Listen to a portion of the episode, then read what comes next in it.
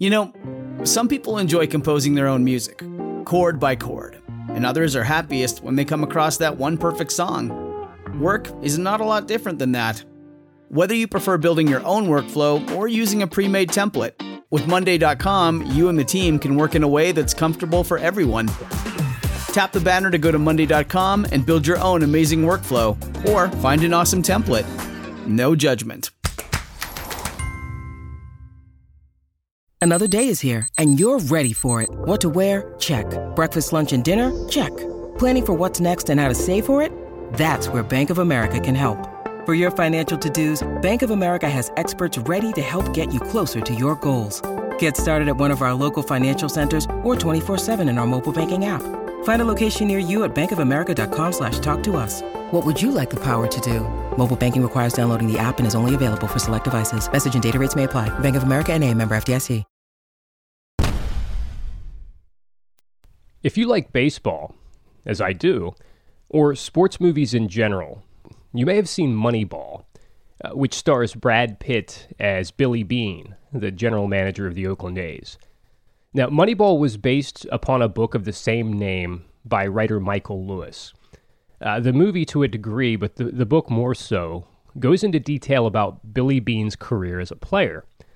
Now, coming out of high school, he was one of the, the, the highest rated amateur prospects in the country, considered what's known as a, a five tool player. Now, five tool players are guys who run well, field well, hit for average, hit for power, and have a good throwing arm. And they don't come along all that often. Uh, historically, think of Mickey Mantle or, or Willie Mays, or nowadays, Bryce Harper or uh, Mike Trout would be good examples. So, Billy Beane was a first round draft pick in 1980 and decided to forego a baseball scholarship offered by Stanford to play professionally. When the New York Mets drafted him, they thought that they had a can't miss prospect. But the thing is, uh, after spending about 10 years playing professionally, Billy Beane never could quite make it at the major league level. He had a, a few brief stops in the big leagues, but he never became the all star that all the scouts predicted. And of course, that's really not all that unusual of a story uh, highly thought of prospects end up not panning out all the time, especially in baseball. What makes Billy Beane's story noteworthy is that after deciding to retire as a player, he became one of the most respected and successful general managers in baseball. And that was because he adopted a, a new, innovative approach to evaluating talent uh, that changed the way that, that front offices operated around the league. Now, if you're wondering where I'm going with this, I see George McClellan as being similar to Billy Beane in that going into the Civil War, McClellan was the equivalent of a five tool prospect. He had demonstrated physical courage under fire in Mexico, uh, a first rate intellect at West Point and later in the Army, and a real knack for uh, you know organizational leadership and, and logistics uh, during his time as a railroad executive. His reputation and his experience, notwithstanding his young age, made him invaluable. Within a few weeks of the war breaking out, the governors of Pennsylvania, New York, and Ohio were all prepared to offer him overall command of their state's volunteers. Now, all things being equal, Mack would have preferred to take command in his home state of Pennsylvania. But as it turns out, he didn't find out that the offer was on the table until he had already accepted the command in Ohio, uh, where he'd been living at the time. So on April 23, 1861, he was made a Major General of Volunteers, which is a pretty impressive rank to start out at, especially considering he had resigned from the regular army as a captain. And it's almost like a can't miss baseball prospect getting promoted to the majors before he's even proven that he could hit a double A. But McClellan showed no signs that he was in over his head. Brigadier General Jacob Cox remembered uh, of Mack at the time, quote, Personally, he was a very charming man, and his manner of doing business impressed everyone with the belief that he knew what he was about, unquote. And that was a big part of his appeal. The way he carried himself just screamed competence. Shelby Foote describes the gravitas that the, the still young McClellan brought to the table when he took command. Foote writes, quote, At 34, Major General George Brinton McClellan, commanding the Ohio Volunteers, had earned both a military and a business reputation in the 15 years since his graduation near the top of his academy class. As a distinguished Mexican War soldier, official observer of the Crimean War, designer of the McClellan saddle, superintendent of the Illinois Central, and president of the Ohio and Mississippi Railroads. Unquote. So, yeah, that sounds like a five tool prospect to me. And here's the thing uh, early on, Max showed several of the tools necessary to be a top notch general. He, he inspired his men, he organized and trained them, got them into good fighting shape. He set up efficient logistics and communications networks. But just as in baseball, one weakness, one missing tool, can prevent an otherwise talented player from being successful. The minor leagues are, are full of sure thing draft picks that never quite learn how to hit a, a big league curveball, you know. So, too, for a Civil War general, one missing tool would prevent ultimate success. And for Mac, that missing tool was decisiveness in battle. As we'll see in today's show, he seems to have had really all the tools uh, necessary to be a, uh, a general manager. He could build the army, prepare it, inspire it. He just didn't seem to have what might just be the most important tool of all, and that would be the ability to lead it to victory on the battlefield.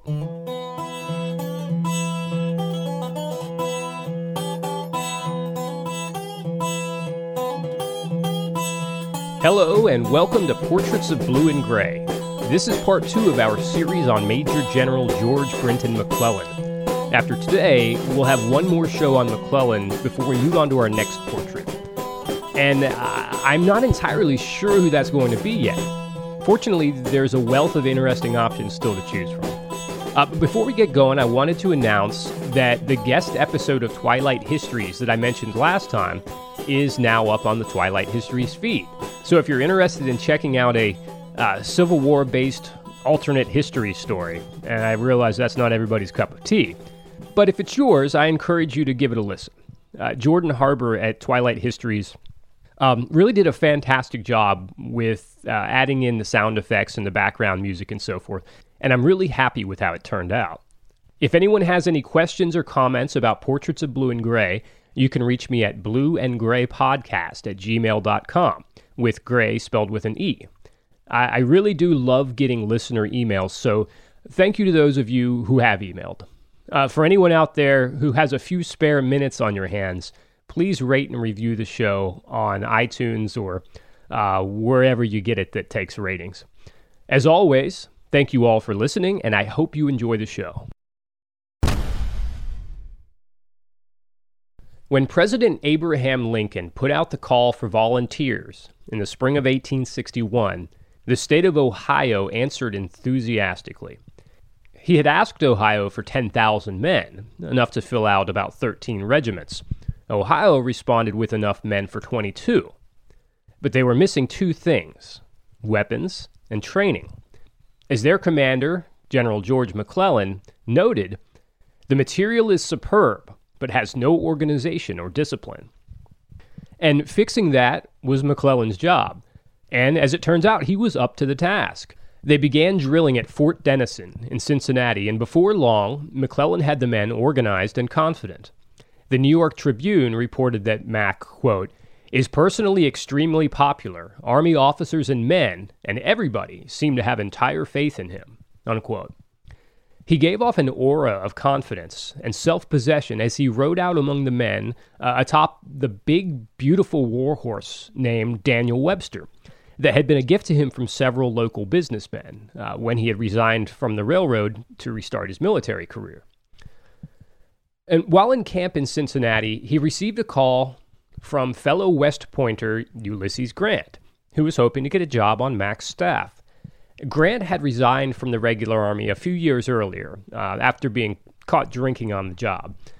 And there's some dispute over what exactly happened there that caused Grant to resign, but we're not going to go into it now. If you want to know a little bit more about it, I would suggest that you uh, check out uh, our series on Ulysses Grant. I think it's in part one. But anyway, Grant was looking to redeem himself um, now that trained officers were in short supply. But unfortunately, it didn't work out the way that he had hoped. Grant remembered it like this quote, McClellan never acknowledged my call, and of course, after he knew I had been in his headquarters, I was bound to await his acknowledgement. Unquote. Now, Grant thought that McClellan had blown him off, but Mack remembered it differently. He, he would later say that he had not been in his, in his headquarters at the time, though it may be that uh, McClellan who was, was having some difficulty filling out his staff due to the shortage of trained officers, uh, many of whom had recently joined the rebellion. So it may be that Mack did not want Grant, with his, his reputation as a heavy drinker, on his staff.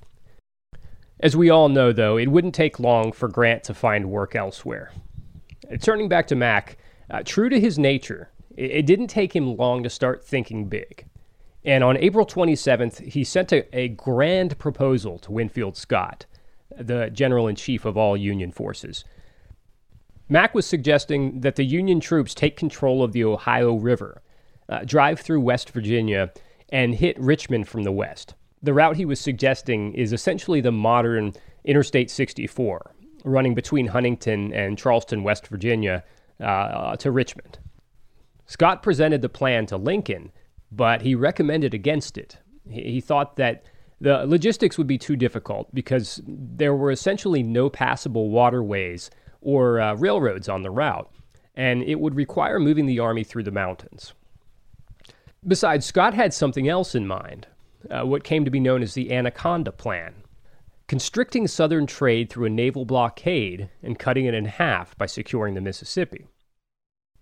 And Scott, who said he had, quote, great confidence in McClellan's intelligence, zeal, science, and energy, unquote, uh, saw Mack as likely to bear an important, if not the principal part, in this great expedition. Now, the great expedition that Scott was referring to was the trip down the Mississippi River. Now, Scott's plan was ridiculed in the press, but it ended up being a huge part of the eventual Union victory. Uh, the big problem with Scott's plan uh, as the press saw it anyway, was that it was going to take too long. The public wanted a big climactic battle, you know, a, an Austerlitz or a Waterloo type thing. And Scott correctly predicted that, that they wouldn't have the patience for his methodical design. And uh, writing back to Scott, Mack agreed, arguing that the public would resist the necessary delay. And of course, necessary delay would come to be one of the defining features of McClellan's command over the course of the war. Winfield Scott seems to, at that point anyway, have genuinely liked George McClellan, and he saw him as a, a, a, true asset to the Union cause. So in May of 1861, he promoted him to Major General in the regular army and put him in command of the Department of the Ohio, which included the states of Ohio, Indiana, and Illinois, uh, along with Western Virginia and parts of Maryland. Uh, so uh, here was McClellan, only 34 still, and he was essentially the second highest ranking Union general, behind only Winfield Scott himself.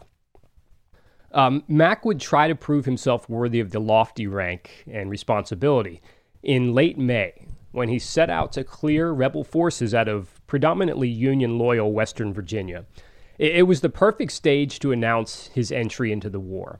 Uh, Shelby Foote describes the situation, quote, 8,000 loyal troops against 4,000 rebels in an area where the people wanted no part of secession.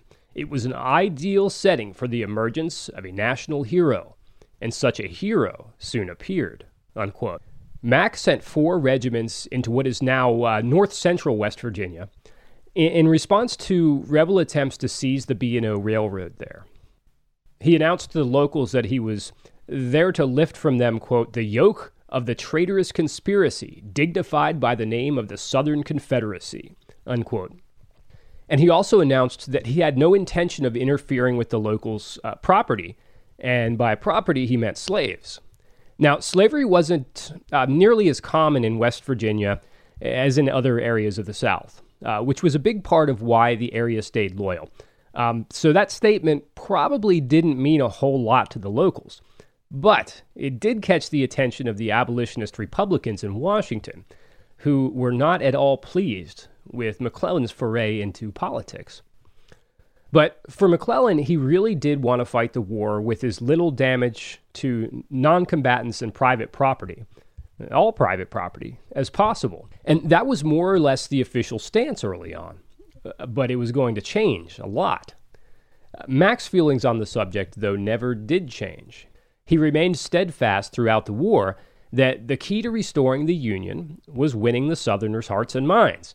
And to do that, you had to fight like a gentleman.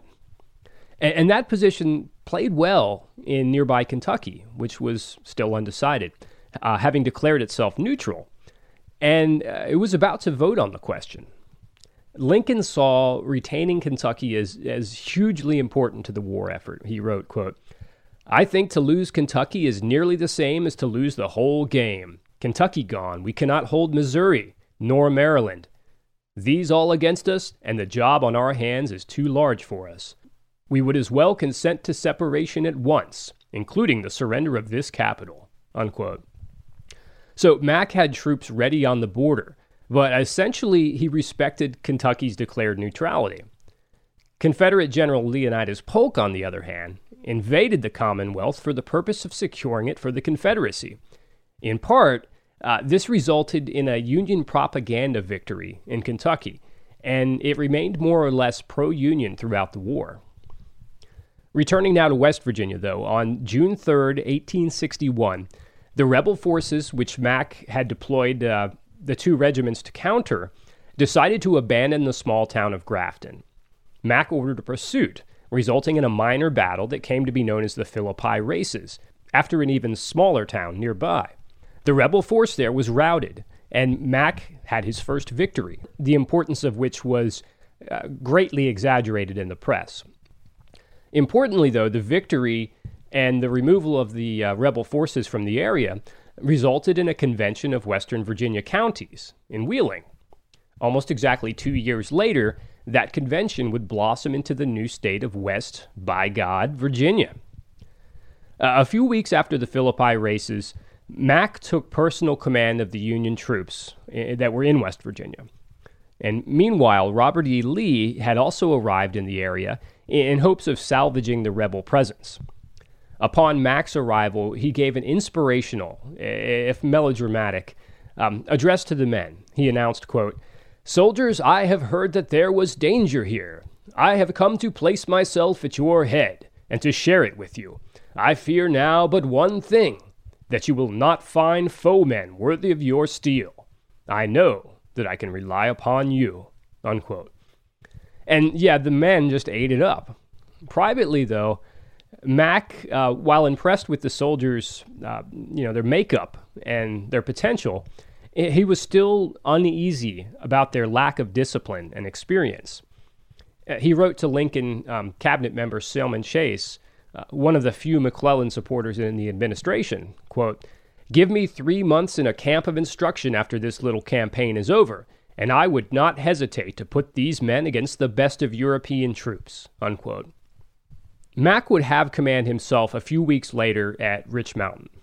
Uh, Rebel General Richard Garnett held a position at Laurel Hill, with a smaller detachment dug in at the base of the mountain. Mac ordered a uh, contingent uh, under William Rosecrans to try to flank the rebel group that was at the base of the mountain using an obscure path brought to uh, his attention by a Union loyal local. The idea was that, if successful, the flanking maneuver against the smaller group would make Garnett's position uh, with his larger force uh, vulnerable. And this was a big part of the McClellan military philosophy use strategy rather than pure military muscle, or as he put it, quote, no prospect of a brilliant victory shall induce me to depart from my intention of gaining success by maneuvering rather than fighting. I will not throw these raw men of mine into the teeth of artillery and entrenchments if it is possible to avoid it. Unquote. Prior to the July 11th battle, uh, he wrote to Ellen, quote, I realize now the dreadful responsibility on me. The lives of my men, the reputation of the country, and the success of our cause. I shall feel my way and be very cautious, for I recognize the fact that everything requires success in my first operations. You need not be at all alarmed as to the result. God is on our side. Unquote. And at Rich Mountain, Mac was successful. Uh, Shelby Foote described the maneuver, quote, It was brilliant. The flanking column made a rear attack and forced the surrender of the detachment, which in turn rendered Garnett's position on Laurel Hill untenable. Unquote. The smaller rebel force tried to withdraw, but had to surrender on July 13th. And Garnett was forced to pull back to the Shenandoah Valley, leaving um, modern day West Virginia uh, effectively under Union control. Mac wrote to Washington, quote, Our success is complete, and secession is killed in this country. Unquote. The victories earned Mac significant praise from the press and the favor of the administration. Winfield Scott told him that the cabinet, quote, are charmed with your activity, valor, and consequent successes, unquote. And to that, Mac responded, quote, All that I know of war I have learned from you, and in all that I have done I have endeavored to conform to your manner of conducting a campaign, unquote. Uh, Congress even passed a resolution congratulating him on the victory, and flattering stories about McClellan appeared in, in papers throughout the North, even Republican papers, uh, which had criticized his, his earlier political statements. So he began planning a follow up campaign into Kentucky and Tennessee. But then, disaster struck the Union. On July 21st, 1861, the First Battle of Manassas was fought, and it did not go well for the Federal side. General Irvin McDowell was handily defeated by two of McClellan's old buddies, PGT Beauregard and Joseph Johnston, and he completely lost the confidence uh, of the administration his army retreated back to Washington uh, in chaos. And on the heels of his recent success, the government turned to McClellan. The Union needed a hero to rally behind, and, and there was no better candidate than the young general who had so recently earned a, a victory at Rich Mountain. So he received a telegram from the capital, quote, Circumstances make your presence here necessary. Charge Rosecrans or some other general with your present department and come hither without delay. Unquote. A train was sent just for him, and he was cheered along the way during stops in Wheeling, Pittsburgh, and Philadelphia. Upon his arrival in Washington on July 26th, he was escorted directly to the White House and given command of the Military Division of the Potomac, charged with protecting Washington and building an army for an advance on Richmond. McClellan, uh, whose actual command experience could be measured in weeks, was still just 34 years old. Now, think about how fast things were moving for him. Uh, just a few months ago, he was a civilian who had resigned from the Army at the rank of captain, uh, with only very limited experience commanding men in battle. Now he was a major general in charge of the Union effort in what was seen as the most important theater of the war. Um, I'm once again going to quote Shelby Foote uh, for his typically uh, eloquent description of Major General McClellan as he arrived in Washington to take control of the uh, disjointed situation. Quote, he did not seem young. He was young, with all the vigor and clear eyed forcefulness that went with being 34. His eyes were blue, unclouded by suspicion, his glance direct. He wore his dark auburn hair parted far on the left and brushed straight across, adding a certain boyish charm to his air of forthright manliness. Clean shaven, save for a faint goatee and a heavy, rather scraggly mustache, which hid his mouth, except when he threw back his head to laugh. He had strong, regular features that gave cartoonists little to catch hold of. He was of average height, five feet nine and a half inches, yet was so robust and stockily built, his chest massive, his well shaped head set firmly on a muscular neck, a neck such as not one man in 10,000 possesses, an admirer wrote, that he seemed short. Photographers posed him standing with crossed arms, frowning into the lens as if he were dictating terms for the camera's surrender. Unquote. So it was an extraordinary responsibility that he had been given, and Mac recognized that. He wrote to Ellen, quote, I find myself in a new and strange position here president, cabinet, General Scott and all deferring to me. By some strange operation of magic, I seem to have become the power of the land. I almost think that were I to win some small success now, I could become dictator, or anything else that might please me. But nothing of that kind would please me. Therefore, I won't be dictator. Unquote. We should clarify here that when McClellan uses the term dictator, he doesn't mean so much the modern idea uh, of an authoritarian tyrant. He's thinking more about the Roman concept. Um, during the Roman Republic, when, when a national mer- emergency would arise, uh, the Senate could suspend Republican rule and appoint a dictator to take charge for a, a year or so until everything calmed down. Uh, so Mack is comparing himself more to uh, Cincinnatus than to Mussolini. And he viewed his role as having been preordained in the Calvinist tradition. Uh, Mack hadn't been particularly religious growing up, and he was certainly um, never as outwardly devout as, as Stonewall Jackson. But due in part to Ellen's influence on him, he, he absolutely believed that God took an active part in worldly affairs. He wrote to Ellen, quote, I feel that God has placed a great work in my hands. I know how weak I am, but I know that I mean to do right, and I believe He will help me and give me the wisdom that I do not possess. Uh, and then he went on, My previous life seems to have been unwittingly directed to this great end. Unquote. Now, the first order of business uh, toward that great end was to restore discipline in the Army and establish some organization. Uh, the Army was necessarily growing uh, extremely rapidly, and the infrastructure needed to catch up.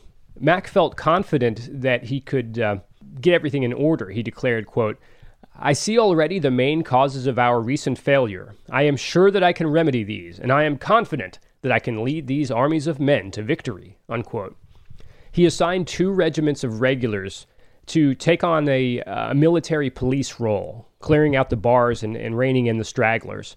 The men were no longer permitted to just wander around the city, and insubordination was much more strictly punished. And, the men, far from resisting the increased discipline, uh, they loved him for it, and their confidence in themselves was soon restored. They affectionately referred to him as Little Mac and cheered him throughout the camps.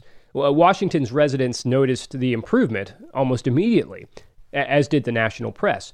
Uh, the New York World's editor wrote, quote, it is evident that General McClellan has done more in 10 days towards organizing the advance than Scott did in 10 weeks. Unquote. And, and they began fawningly referring to him as the young Napoleon. Okay, I'm going to quote Shelby Foote one more time. And I promise this is going to be the last time for this episode uh, because he really does a great job describing the impact that Mack had on the Army when he took the helm in the summer and fall of 1861. Foote writes, quote, Something new had come into the war. Little Mac, the soldiers called this man, who would transfer them from a whipped mob into a hot blooded army that seemed never to have known the taste of defeat. He brought out the best in them and restored their pride, and they hurrahed whenever he appeared on horseback, which he frequently did, accompanied by his staff, a glittering cavalcade that included two genuine princes of the blood. Unquote. So, uh, with discipline and order established, he took to setting up Washington's defenses uh, with a series of forts and battlements um, highlighted by 500 cannons. And he made taking care of the men a high priority. The food, uh, living quarters, and equipment were all improved, due in no small part to Mack's lobbying. And he wasn't shy about displaying uh, genuine affection for the men under his command. He shook hands with everybody, and, and he learned the names of as many as he could. And that task was becoming more and more difficult as volunteers continued to pour into the city, so that the army soon outnumbered the residents. He drilled the men hard, but they, again, did not resent him for it. Um, after the poor showing at Manassas, they recognized that hard training was for their own good, and they appreciated that he was making the effort. A, a foreign observer remarked, quote, his presence is greeted with the enthusiasm that the soldiers of France always exhibited toward Napoleon. Unquote. And with morale and discipline restored, and the volunteers well on their way to becoming fully trained soldiers, Mack was feeling confident in them too. He told Ellen, quote, I flatter myself that Beauregard has gained his last victory, unquote. So while he was training and organizing the army, Mack was working all day, every day, and driving himself to exhaustion. Of all of the criticisms you hear of McClellan, laziness is never among them. And a big part uh, of the long work days was that he didn't trust the inexperienced political officers that were commanding the bulk of the volunteers, and so he was micromanaging. He wanted to spread out the regular officers throughout the, the volunteer regiments, but there just weren't uh, enough to go around. The Army had been small in the antebellum period, and the officer corps was disproportionately Southern. But Mack did lobby for and receive authorization to start weeding out some of the the incompetent political appointees.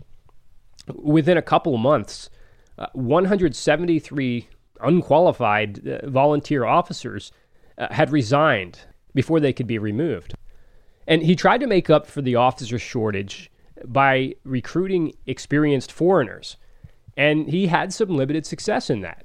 Most notably, the Prince de Joinville, and I have no idea whether I'm saying that right, who had been a vice admiral in the French Navy, and the Duc de Chartres and Comte de Paris ended up on McClellan's staff, uh, bringing with them some of the prestige enjoyed by the uh, French military of the time. Uh, Mack also set to reorganizing the army itself by concentrating the regular soldiers in artillery positions. And this was a good idea because artillery uh, it takes the most training and it was a critical component uh, of a 19th century army or any modern army really. Where he made his mistake though was in how he set up the cavalry. The union cavalry uh, was at a disadvantage early in the war and most of that was because well the south just had better more experienced riders but where mack made a mistake that aggravated the situation was that he spread the cavalry all throughout the army, with relatively smaller groups assigned to accompany infantry regiments and brigades. And he used the cavalry mostly for uh, shielding. Now, the rebels, um, on the other hand, had their cavalry centralized so that when cavalry skirmishes occurred, the focused rebel forces were usually numerically superior. And the Confederates were also better uh, about using cavalry for intelligence early in the war. When you need mealtime inspiration, it's worth shopping Kroger, where you'll find over 30,000 mouthwatering choices that excite your inner foodie. And no matter what tasty choice you make, you'll enjoy our everyday low prices, plus extra ways to save, like digital coupons worth over $600 each week. You can also save up to $1 off per gallon at the pump with fuel points. More savings and more inspiring flavors make shopping Kroger worth it every time. Kroger, fresh for everyone. Fuel restrictions apply. Okay, so on August 2nd, at Lincoln's request, Mack presented a plan to the cabinet. He proposed to amass a, a huge army, 273,000 strong, supported by over 600 artillery pieces, and drive hard at Richmond and force a decisive battle. Now, after the victory, they would sweep south through the Carolinas and Georgia before capturing the Gulf ports. The idea was, was that uh, if the Southern armies were defeated, the people would fall in line. As long as the war remained only about union and not a threat to the Southern way of life, uh, especially slavery. That was still Lincoln's official position, too, but he rejected the plan.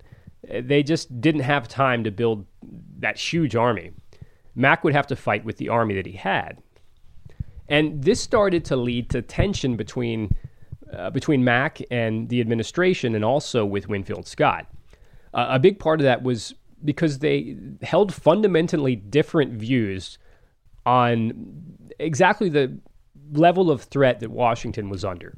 Mack was getting bad intelligence from the Pinkerton detectives he'd hired that suggested Beauregard was on the other side of the Potomac with 100,000 or more men, and he was poised to attack. The big problem with Pinkerton's intelligence was that it, it overly relied on rebel deserters, most of whom either told him what they thought that he wanted to hear or were plants intentionally feeding misinformation. And McClellan's psychology was such that he was predisposed to look for the worst case scenario. So there was a bit of confirmation bias at play, too. And so, between the bad intelligence and planted rebel deserters uh, feeding him exaggerated estimates of rebel strength, Mack would never quite get over the idea that he was facing substantially larger rebel forces than what he was actually up against. Now, Winfield Scott, though, was a hardened realist. He had fought successfully in several wars, had seen a lot of supposed threats come and go, and he was, as a result, uh, not one to overreact. Scott's opinion was that there was probably about 45,000 rebels in Northern Virginia, and, and they presented no threat whatsoever to Washington. And he was a little offended by the young upstart's suggestion that D.C.'s defenses which Scott himself had prepared, were inadequate. For his part, Mack started thinking that the 75 year old Scott, who by that point was uh, too fat to command in the field, was past his sell by date.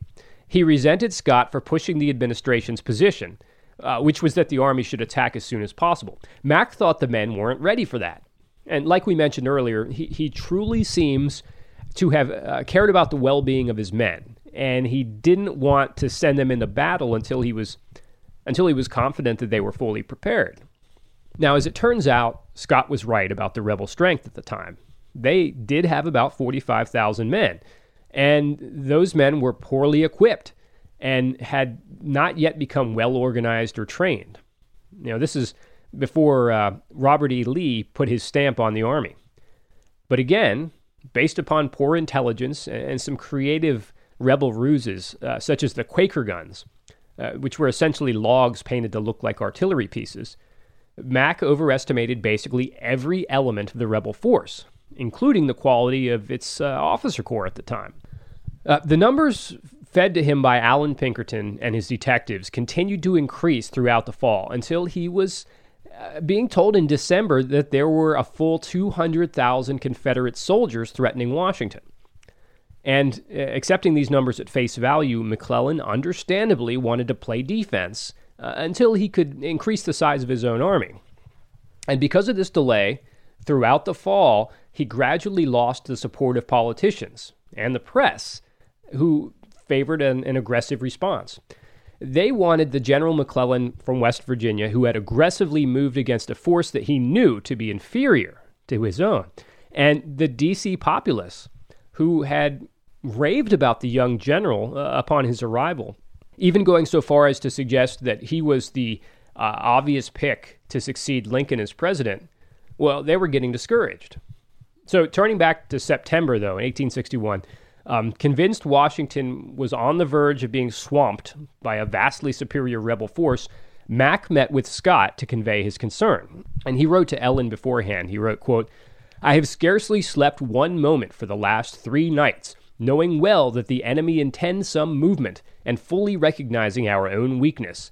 If Beauregard does not attack tonight, I shall look upon it as a dispensation of Providence. He ought to do it. I am here in a terrible place. The enemy have from three to four times my force. Unquote. And the fact that he is writing that to Ellen really tells you that he truly believed it. Because uh, as we mentioned in the last episode, the uh, the correspondence to Ellen is is unfiltered McClellan. So if he's if he's telling her that he thinks he's outnumbered by three to four times, then uh, we can almost uh, rest assured that it's that's what he truly believed.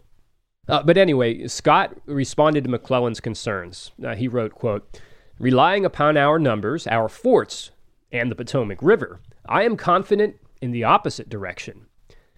Scott just simply did not buy the Pinkerton numbers or the rumors of a pending rebel assault.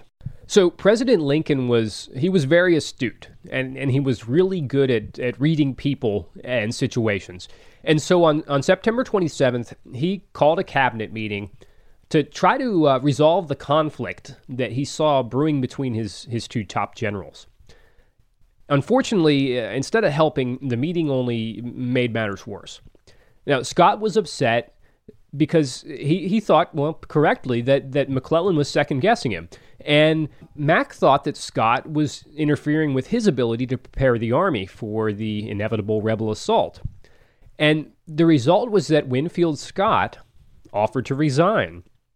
And for other differences, he still thought that McClellan was the best man for the job. And so he was willing to step aside if the cabinet thought that that would be in the country's best interests. You got to remember Scott was a he was a Union loyal Virginian and he was a thorough patriot. And so eh, he was willing to lose face rather than hinder the war effort. He said to Mack at the time, quote, "You were called here by my advice. The times require vigilance and activity. I am not active and never shall be again. When I proposed that you should come here to aid, not supersede, me, you had my friendship and confidence. You still have my confidence. Unquote. Now, of course, Scott is implying that uh, they're no longer friends. But um, Scott had considered court martialing McClellan for insubordination, but he ultimately determined that it would just be too bad for the Army's morale. Uh, McClellan had had thoroughly won over the men, and they took his side in the power struggle. The the Comte de Paris uh, recorded hearing quote generals say if in 10 days McClellan is not commander in chief, the army shall have something to do with the matter, leading one almost to glimpse the prospect of an 18 Brumaire unquote. And when uh, he says commander in chief, he's not talking about the president. He means the you know the top ranking general. And 18 Brumaire was, uh, of course, the, the coup that brought Napoleon Bonaparte to power in France. Now, notwithstanding his popularity with the army, politically, McClellan was still a total outsider in Washington. With the Southerners gone and the Republican Party ascendant, conservative Democrats like Mack were relatively rare creatures in the capital. But that didn't stop him from getting involved in the political scene uh, during his time in Washington. He had regular visits with foreign dignitaries and senators, I- including an interview with Massachusetts Senator uh, Charles Sumner, who was considered an especially radical Republican. And Mack did not hold back. He recalled that he made clear to Sumner, quote, that I was fighting for my country and the Union, not for abolition and the Republican Party, unquote. He wasn't shy about stating his opinion that uh, the politicians were putting their own parties and their own ambition ahead of the country's best interests. And while that is quite often the case, and uh, almost certainly was then as well, his statements did little to endear him to the powerful Republican politicians who were running the show in D.C. Uh, interestingly, he never missed an opportunity to say that he was fighting to preserve the Union and not to end slavery. Uh, but on a personal level, he clearly did not like slavery. He, he wrote to Ellen, for instance, that, quote, When the day of adjustment comes, I will, if successful, throw my sword into the swale to force an improvement in the condition of blacks. Uh, that is, uh, win the war and restore the Union first, then we'll deal with the problem through gradual emancipation uh, once the southern states had returned. Mack was shooting himself in the foot uh, getting involved in politics. If he could have just kept his mouth shut, you know, like Grant would do later, he would have had a lot more support. But when he made it known that he was uh, a conservative Democrat and uh, basically thought very poorly of the Republicans, he lost a lot of potential allies. And, and one of his biggest weaknesses is he's just, he never seemed concerned about that. It was not a problem to him to have uh, the support of the powerful politicians. And it would come back and, and bite him in the butt. Uh, so on October 18th, which is a week after the birth of Mack's daughter, May, uh, Lincoln called another cabinet meeting. Uh, this time, the purpose was to announce that the administration had decided to accept Winfield Scott's resignation as general in chief. McClellan would take over the role effective November 1st, in addition to his current command of the Army of the Potomac, uh, which he had christened back in uh, August. But in the two weeks between the acceptance of Scott's resignation and Mack's formally taking command, the Army of the Potomac ran into another tragedy. It started in late October when uh, Mack learned that the rebels were abandoning Leesburg, which is uh, roughly uh, 30 miles from uh, Washington. Mack sent two divisions to investigate, one on either side of the Potomac, so uh, one in Virginia and, and one in Maryland. The Maryland force was commanded by Brigadier Charles Stone. Stone sent two regiments across the river with designs of teaming with the division on the Virginia side uh, to catch the rebels in an uh, enveloping movement. But they had to cross in groups of 25 because of the, the small boats they were working with. And on the opposite side of the river, there was a steep bank. As they approached, they followed the sound of gunfire and used a narrow pathway to get up the steep bank, uh, where they found a Union regiment in the middle of a firefight. One of the new arrivals, uh, Colonel Edward Baker, took command, uh, saying to the colonel from whom he was assuming command, quote, I congratulate you, sir, on the prospects of a battle, unquote. Now, the thing about Baker was that he wasn't just any volunteer colonel. He was also a sitting United States senator and a good friend of Abraham Lincoln. Uh, because Baker wasn't a professional soldier, he didn't realize the fix that he and his men were in. But shortly after Baker took command, another regiment arrived. Uh, this one from New York, and this one commanded by an experienced soldier who pointed out that um, rather than being enthused about the prospects of a battle, they needed to get the hell out of there. You see, the rebels were holding the high ground, covered by a wooded area. Uh, the smaller Union force, though, was exposed in a meadow with its back to an unfordable river. In fact, rebel snipers were already beginning to pick apart the Union soldiers uh, that were in the clearing, one man at a time. And it was right about that time that one of the rebel snipers bagged the only currently sitting United States senator to ever die in combat. The, uh, the head wound killed Senator Baker instantly, and the rest of the Union force began to panic. So, next, the rebel yell rang out as four Confederate regiments charged at the mass of Union troops stranded on Ball's Bluff. A panicked retreat followed. All of the men wanted to be the first to board the small boats that they had come across on. Uh, a rebel soldier recalled, quote, A kind of shiver ran through the huddled mass upon the brow of the cliff. It gave way, rushed a few steps, then in one wild, panic stricken herd, rolled, leaped, tumbled over the precipice. Unquote.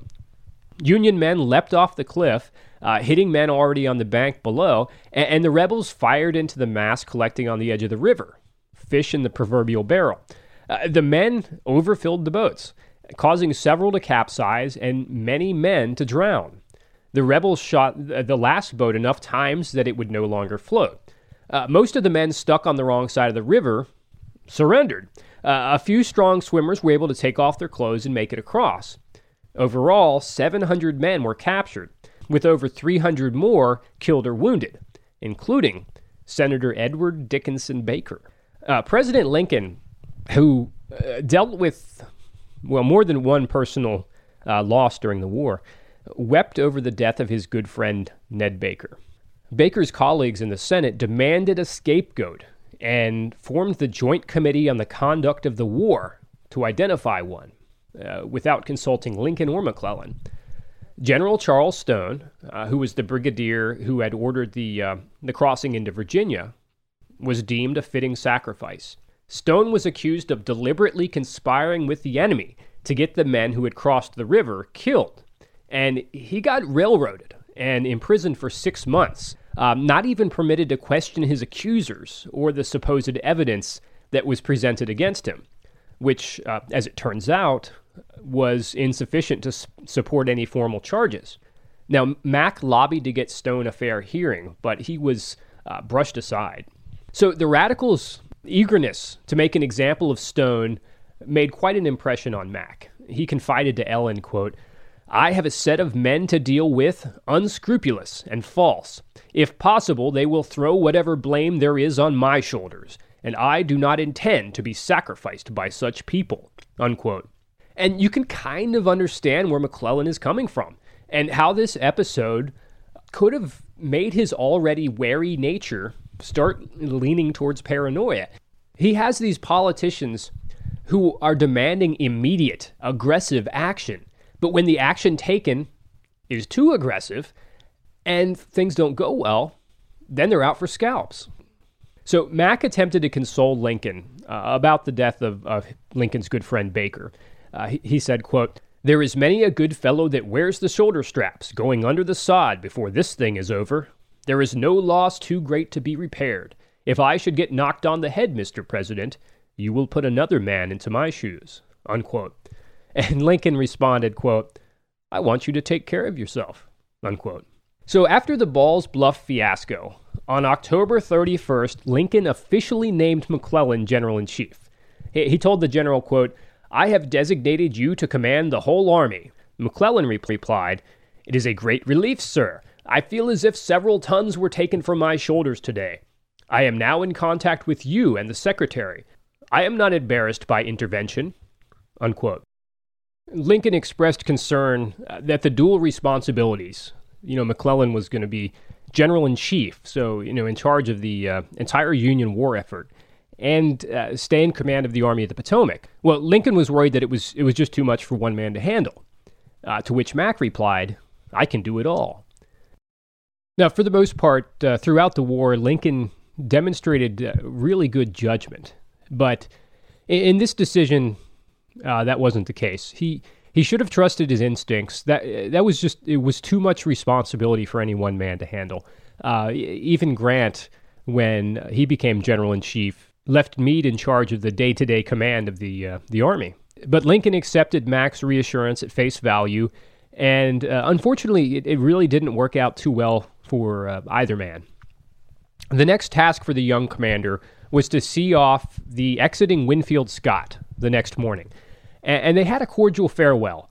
And McClellan issued a, a, general order in praise of the departing Winfield Scott, uh, calling on the Army to, quote, let our victories illuminate the close of a life so grand, unquote. The, the Comte de Paris, uh, who you remember was serving on McClellan's staff, he, he wrote of the position that Mack found himself in now that Scott was gone, quote, called it so youthful an age to his nation's highest military position by the will of public opinion, not by what he has done, but by what is expected of him. Unquote. So now firmly in charge, Mack set to work cutting red tape and improving communications in the Army uh, throughout the country.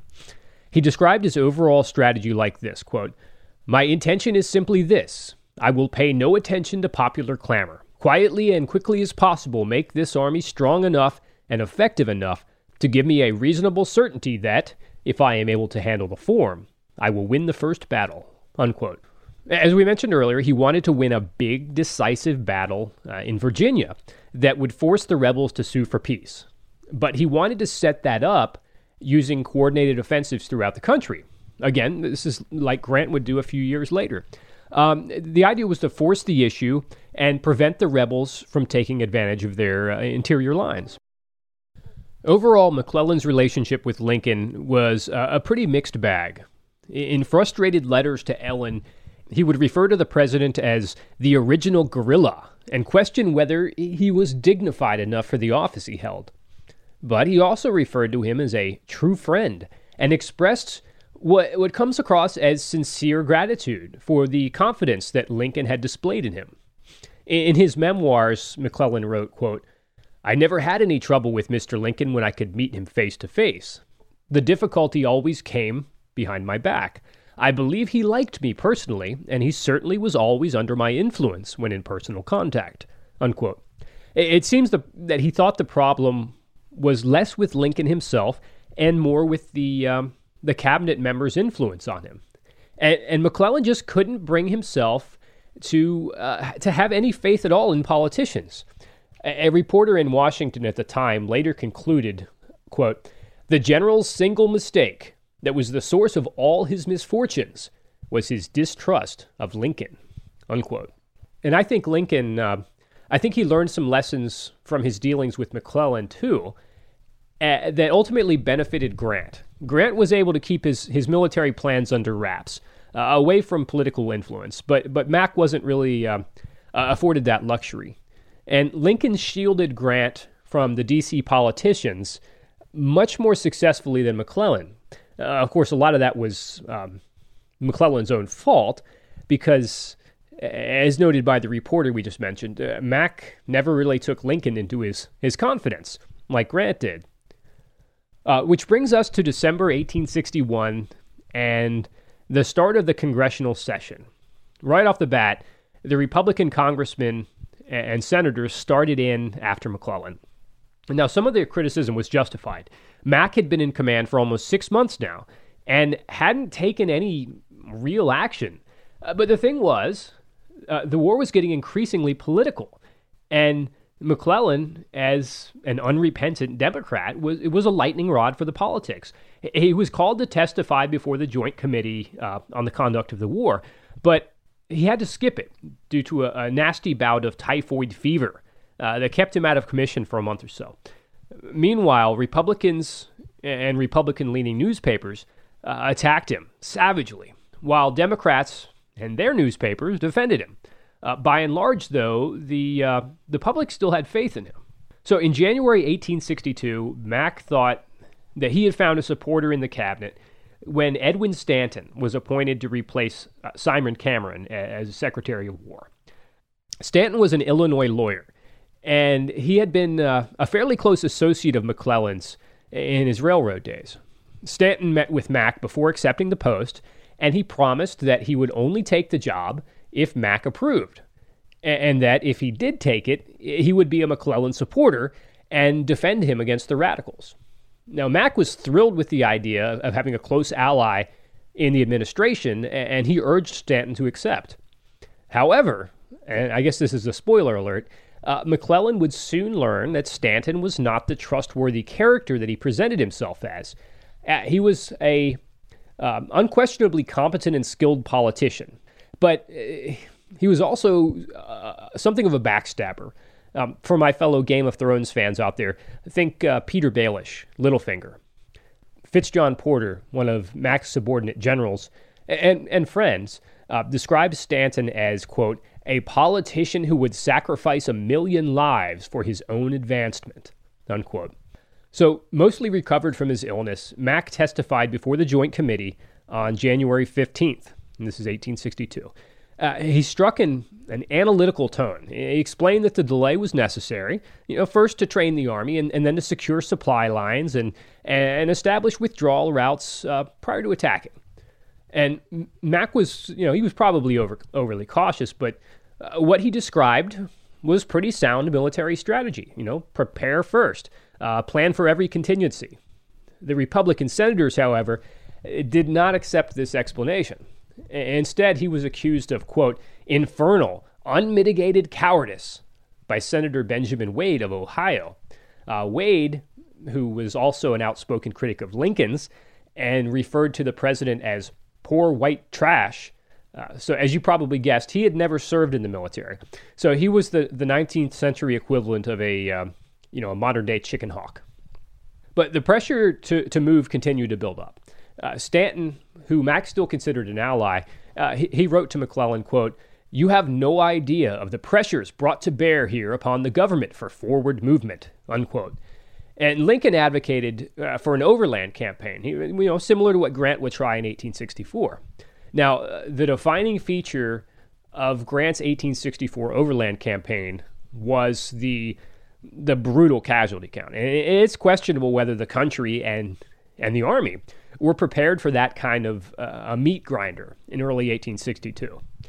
Mack advocated for a different approach. What he wanted to do was to move the army by sea to uh, Virginia's Tidewater region, um, the Norfolk, uh, Yorktown, Williamsburg area, and, and uh, move on Richmond from the, the southeast. The idea was that they could get around the defenses the Confederates had set up in Northern Virginia and get the jump on the rebel defenders and uh, take advantage of the uh, both the James and the York rivers to supply the army, uh, while also having a, a, a, shorter march over land. And controlling the James would also be uh, the key to Grant's successful Petersburg campaign that effectively ended the war. Uh, so the plan wasn't a bad idea. So, with a certain amount of hesitation, Lincoln agreed to what came to be known as the Peninsula Campaign, as long as Mack would guarantee the safety of Washington and get rid of the rebel gun batteries that were on the Virginia bank of the Potomac, threatening shipping into, the, into Washington. And the president issued a general order at the end of January ordering Mack to begin the offensive by February 22nd. Mack would not meet the deadline. As preparations began, Lincoln's concerns about the capital's vulnerability increased, and there were rumors that Mack was intentionally leaving the city unprotected. So, to reassure the president, he offered to call a council of war and put the plan to a vote. The council approved the plan by an 8 to 4 vote. And the day after the vote, news arrived from an escaped slave that the rebels had withdrawn from the Northern Virginia position. So Mack had 112,000 men moving the next day, but they were unable to catch Joseph Johnston's army as it moved south of the Rappahannock. A review of the abandoned rebel camps led to the discovery of the infamous Quaker guns that we mentioned earlier, which in turn led to further derision of McClellan for having allowed himself to be bluffed into inactivity by fake artillery. Author Nathaniel Hawthorne recorded at the time, quote, the outcry opened against General McClellan since the enemy's retreat from Manassas is really terrible and almost universal. Unquote. Of more strategic importance than the Quaker guns, though, uh, Johnston's withdrawal meant that the move to the Tidewater would not put the Army of the Potomac in the rebels' rear, as uh, had originally been planned. So the rebel army would be between them and Richmond. After yet another missed deadline, Mack received surprising news from, of all places, a newspaper. He had been relieved as general in chief, with uh, overall strategy now to be determined by a, a war board led by Lincoln and Stanton. Lincoln assured Mack that the move did not represent a loss of confidence in him. It was made because because Mack was beginning a campaign, and so he needed to focus on commanding the Army of the Potomac, uh, which makes pretty good sense. Uh, Mack saw the move as Lincoln caving to the radicals, but he still thought that he held favor with Lincoln generally. He wrote to Ellen, quote, The president is all right. He is my strongest friend, unquote. But he also didn't hide his disdain for the political intrigue. Quote, I think the less I see of Washington, the better. I regret that the rascals are after me again. If I can get out of this scrape, you will never catch me in the power of such a set again. Unquote. And rascal was a much stronger term in the 1800s than what we think of today. Mack was right to believe that Republican politicians were conspiring against him, while Republican senators were lobbying Lincoln strongly to fire McClellan in, in favor of a commander who was you know, not a Democrat. Stanton was quietly offering command of the Army of the Potomac to Winfield Scott's former chief of staff, Ethan Allen Hitchcock. Uh, Hitchcock, though, declined the command uh, due to his poor health.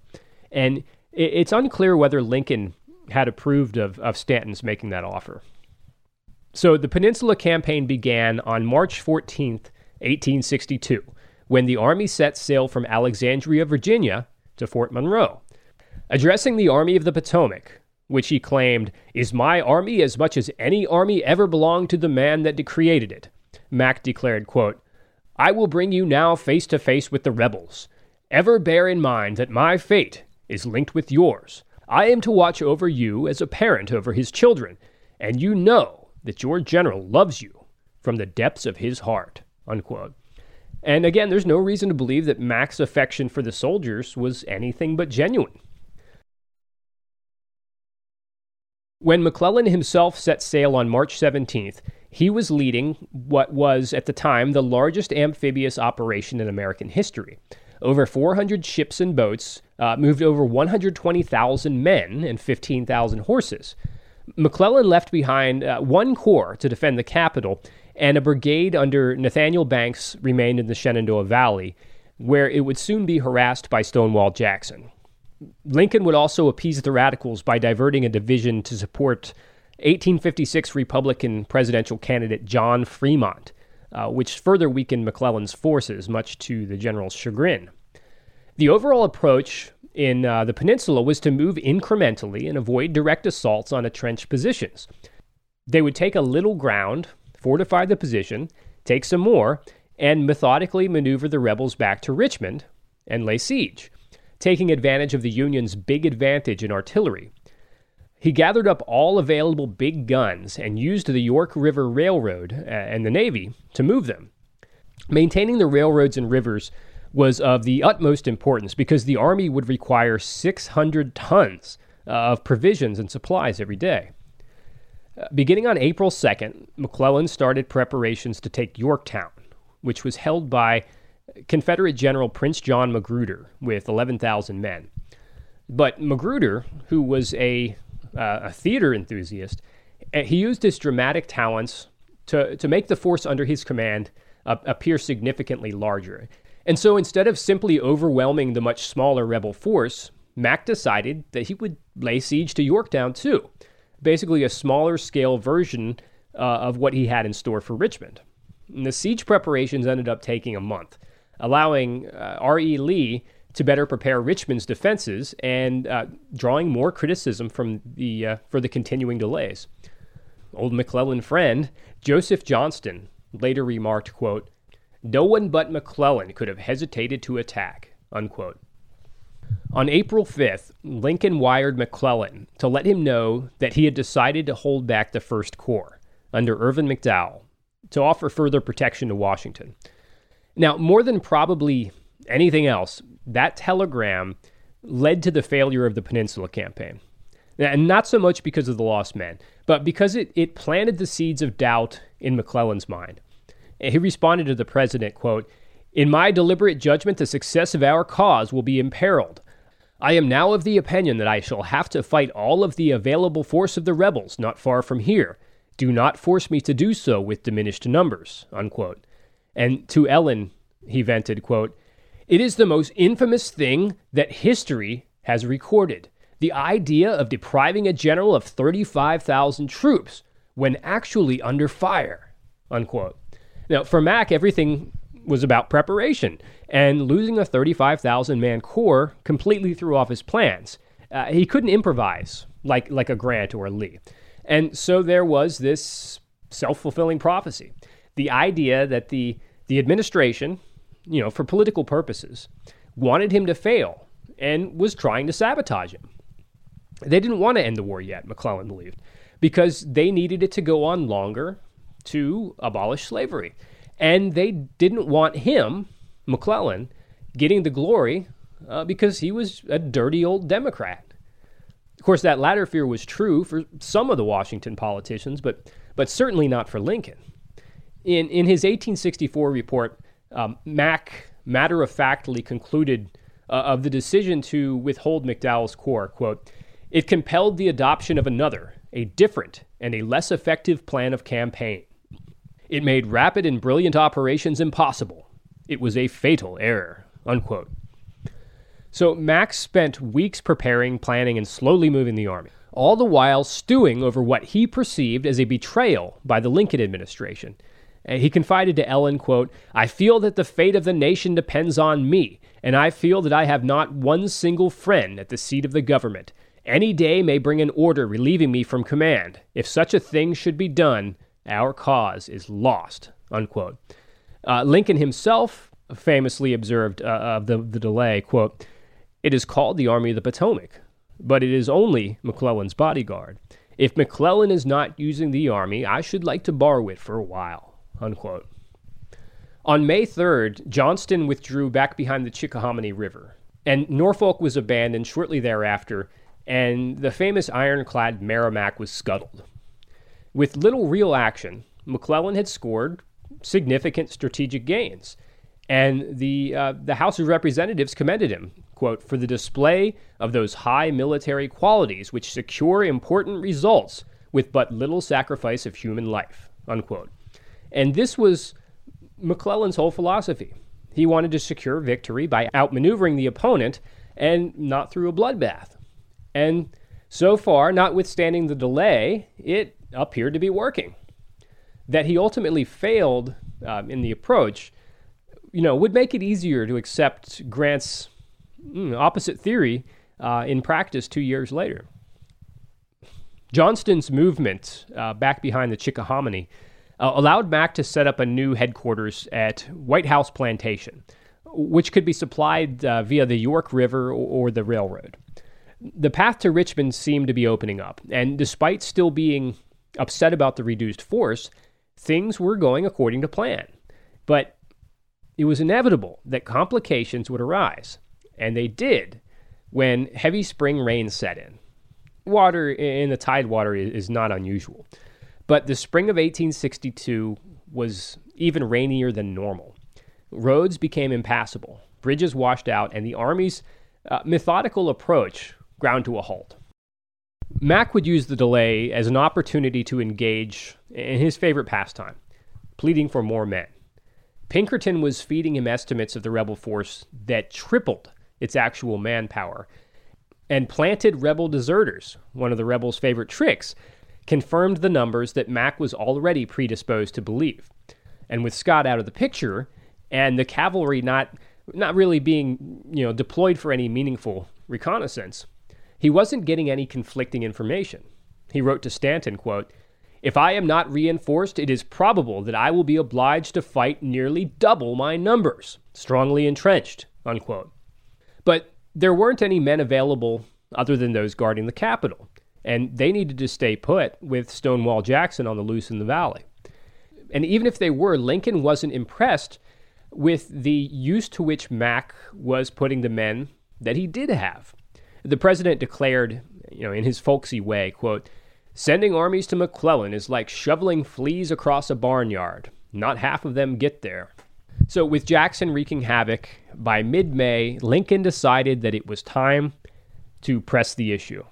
He wired Mack, quote, I think the time is near when you must either attack Richmond or give up the job and come to the defense of Washington, unquote. Now, Mack responded by telling Lincoln, correctly, that Jackson's campaign in the Valley was a diversion designed to prevent unification of the federal army.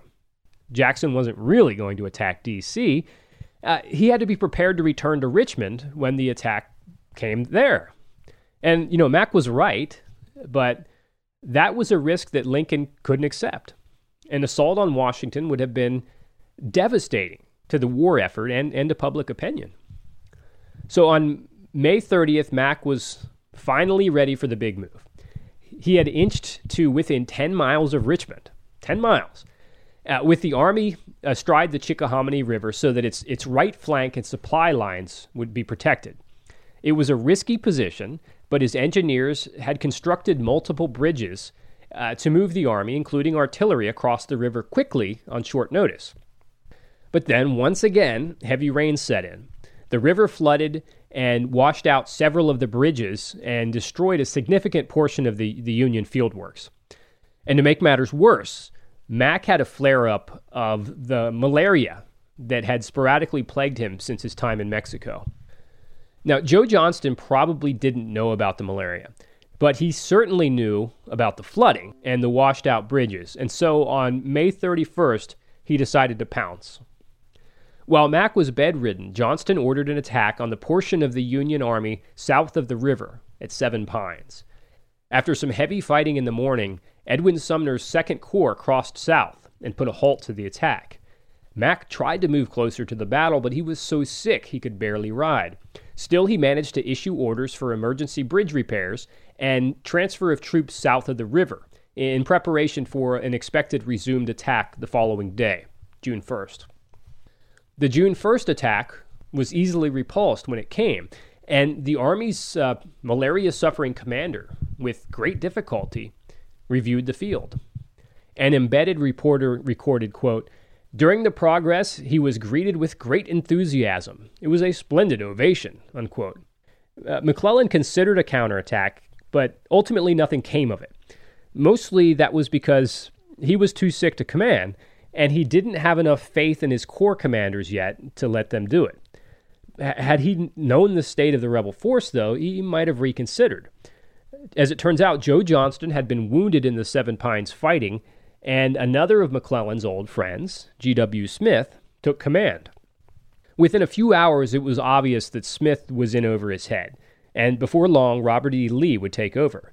But had McClellan struck in the interval between uh, when Johnston went down and when Lee took command, he may have found a disorganized Confederate army ripe for destruction.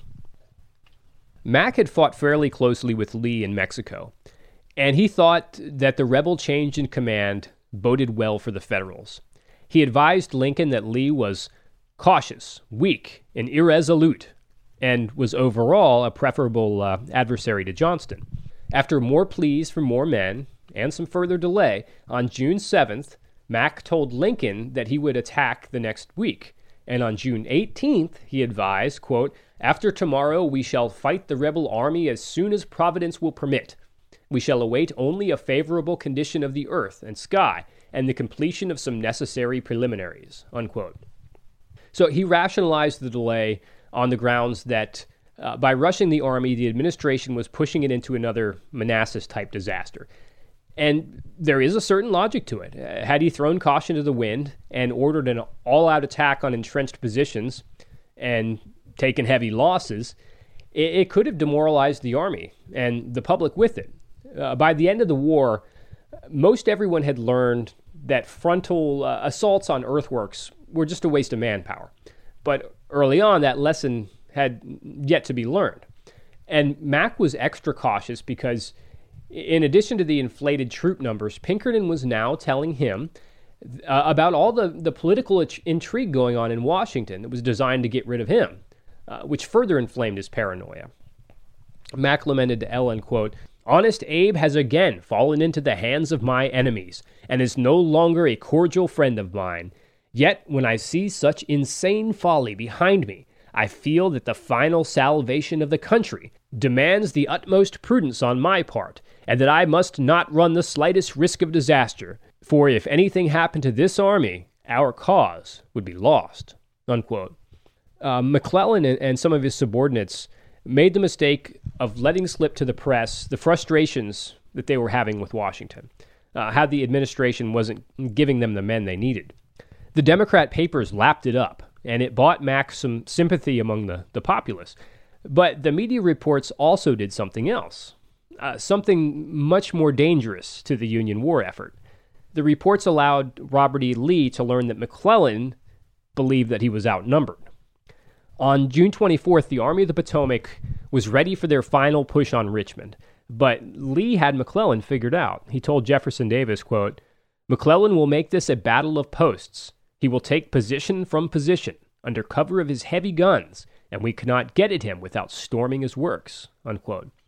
That is, they, they couldn't defend against a siege if it set in, so they needed to attack. On June 25th, Mack started his offensive and the Battle of Oak Grove touched off the Seven Days battles. A, a relatively small, inconclusive fight south of the Chickahominy earned the Union Army uh, about a thousand yards. Afterwards, a planted contraband, or an escaped slave, wandered into Union lines with stories of PGT Beauregard's arrival in Richmond, raising rebel numbers to 200,000. Combined with reports of Jackson's uh, imminent arrival in his rear, Mack panicked and all but called off the movement against Richmond. He would not have the opportunity to go on the offensive uh, on the peninsula again. Now, notwithstanding the estimates that McClellan was working with, uh, he was faced off with 104,000 men uh, against Lee with about 84,000. Now, Lee was gambling that Mack was not going to attack because he thought that he was outnumbered. And so he assigned 30,000 men to defend Richmond south of the river and positioned the remainder of his force to the north uh, for an attack on McClellan. Mack seemed to be aware of the deployment. He just didn't act on it. He told Fitz John Porter that uh, if attacked on his right flank, he would respond by taking decisive action uh, against Richmond. And he told Ellen, quote, I shall allow the enemy to cut off our communications in order to secure success. That is, he would leave the communications lines north of the river vulnerable so that he could attack Richmond from the south. But he also considered shifting most of his army north and meeting the rebel attack uh, head on for a big decisive battle. Either approach stood a good chance of success. Instead, Mack did neither. It was it was paralysis by analysis. So the following day, June 26th, Lee launched the attack on the uh, Union right. Due to poor execution by the rebels, the attack was repulsed.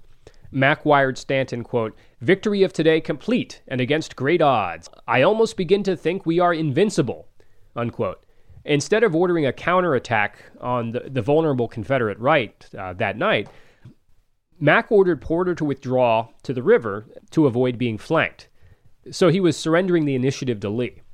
On June 27th, after a limited probe on the rebel right, which was met by more Prince John Magruder theatrics that served to confirm McClellan's preconceived belief in the overwhelming uh, rebel numbers, uh, he abandoned all pretenses of taking Richmond. Fitz John Porter defended against a heavy rebel attack on the Union right, uh, believing the whole time that he was uh, desperately holding the flank so as to allow Mack's advance on Richmond. But uh, ultimately, he was pushed back in the evening. And that was the point that Mack decided on his um, much derided change of base. He informed Washington, quote, We have met a severe repulse today, having been attacked by vastly superior numbers, and I am obliged to fall back between the Chickahominy and James River, quote. So he was abandoning his supply depot, uh, leaving literally tons of supplies for the rebels to, to rely on the gunboats on the James River for protection. In McClellan's mind, he was he was doing the only sensible thing. He was substantially outnumbered, and the administration was refusing him the men that he needed. So he had to save the army. He expressed his frustration in a telegram to Stanton, uh, who McClellan was now 100% convinced was, was sabotaging the campaign. McClellan wrote, quote, I have seen too many dead and wounded comrades to feel otherwise than that the government has not sustained this army. If I save this army now, I tell you plainly that I owe no thanks to you or any other persons in Washington. You have done your best to sacrifice this army. Unquote. Uh, a thoughtful War Department telegram operator, probably wanting to avoid seeing McClellan court martialed, removed the final line from the message before delivering it to the Secretary of War. Lincoln tried to reassure his general. He responded, quote, Save your army at all events. We'll send reinforcements as fast as we can. Unquote. And the next day, though, the rebels cut the telegraph wires. Uh, over the next three days thereafter, Lee continued to press while McClellan retreated. For the most part, the Union Army was succeeding on the field. Uh, they were maintaining their ground during the day, and they were inflicting heavier casualties on the rebels uh, than they were taking themselves. But after fighting well during the day, each night they would retreat. Now, Corps commanders like Edwin Sumner were urging McClellan to counterattack, but he declined. It should be noted that the Union retreat, which was not good strategy, it was completely unnecessary, but it was skillfully executed. The bloody Battle of Malvern Hill was fought on July 1st. Uh, rebel attacks on strong Union positions were emphatically repulsed, with high rebel casualties and few Union losses.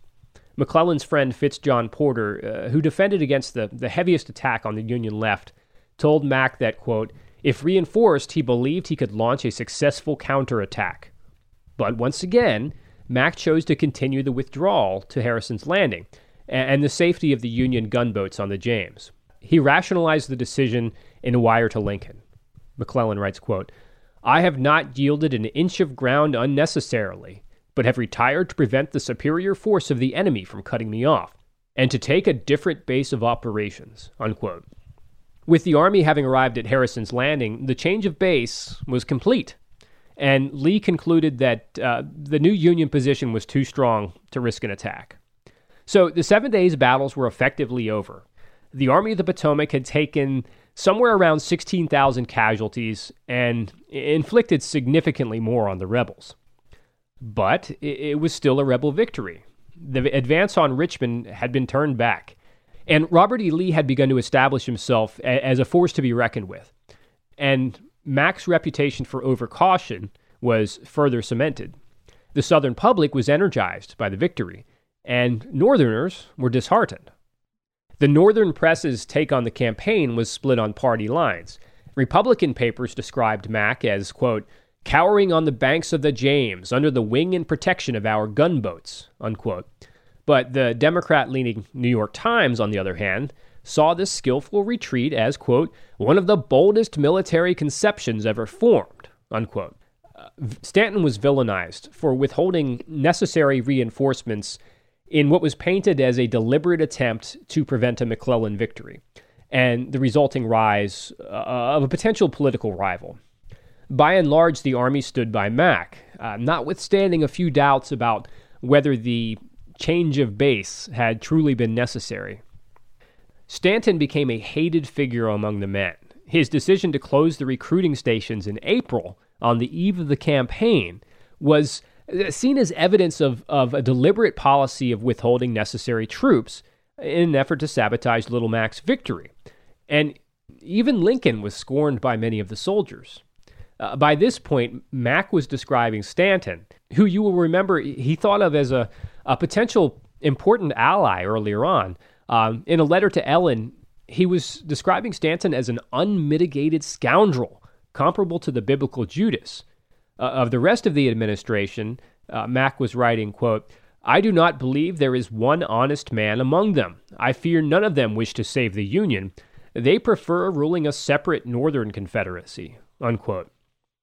Now, Mac had hoped that capturing Richmond would lead to a, a quick victory, followed by restoration of the Union through a negotiated peace, not necessarily involving uh, abolition.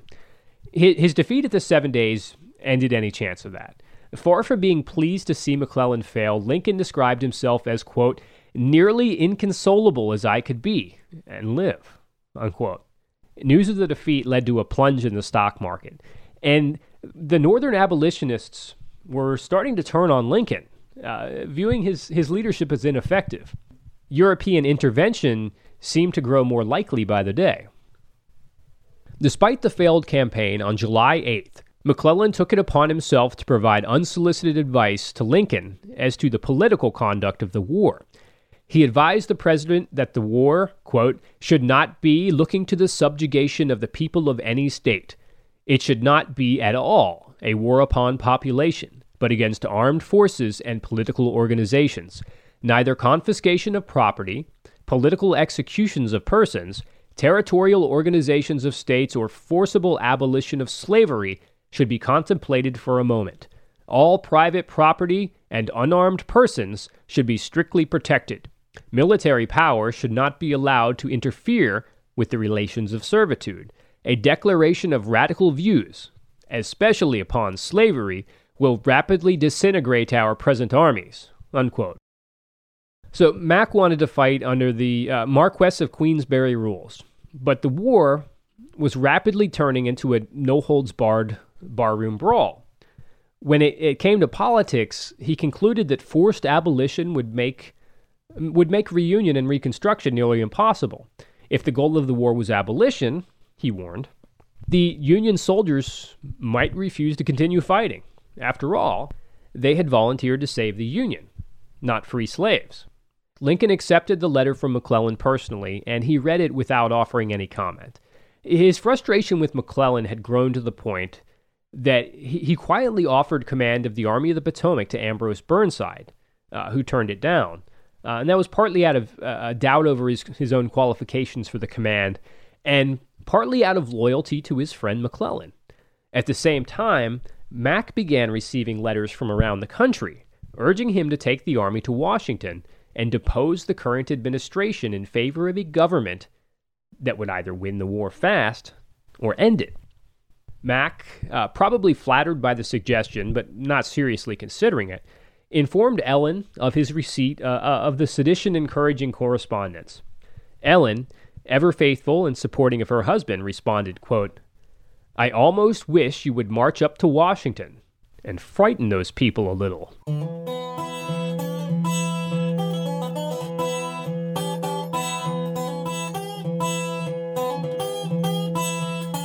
And that's going to wrap up part two of our series on George McClellan. Join us soon for part three, which will be the concluding show in our portrait of McClellan. If you have any questions or comments about the show, feel free to reach us at blueandgraypodcast at gmail.com, gray spelled with an E. If you want to support the show, rate or review us on iTunes. And if you're interested in alternate history, check out my guest episode of Twilight Histories American Dictator. As always, thanks for listening, and I hope you enjoyed the show.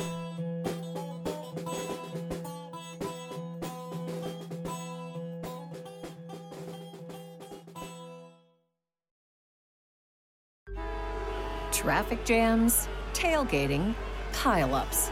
Ugh, the joys of driving. How could it get worse? The federal government wants to have a say in what you drive. That's right. The Biden administration's EPA is pushing mandates that would ban two out of every three vehicles on the road today. Don't let Washington become your backseat driver. Protect the freedom of driving your way. Visit EnergyCitizens.org. Paid for by the American Petroleum Institute.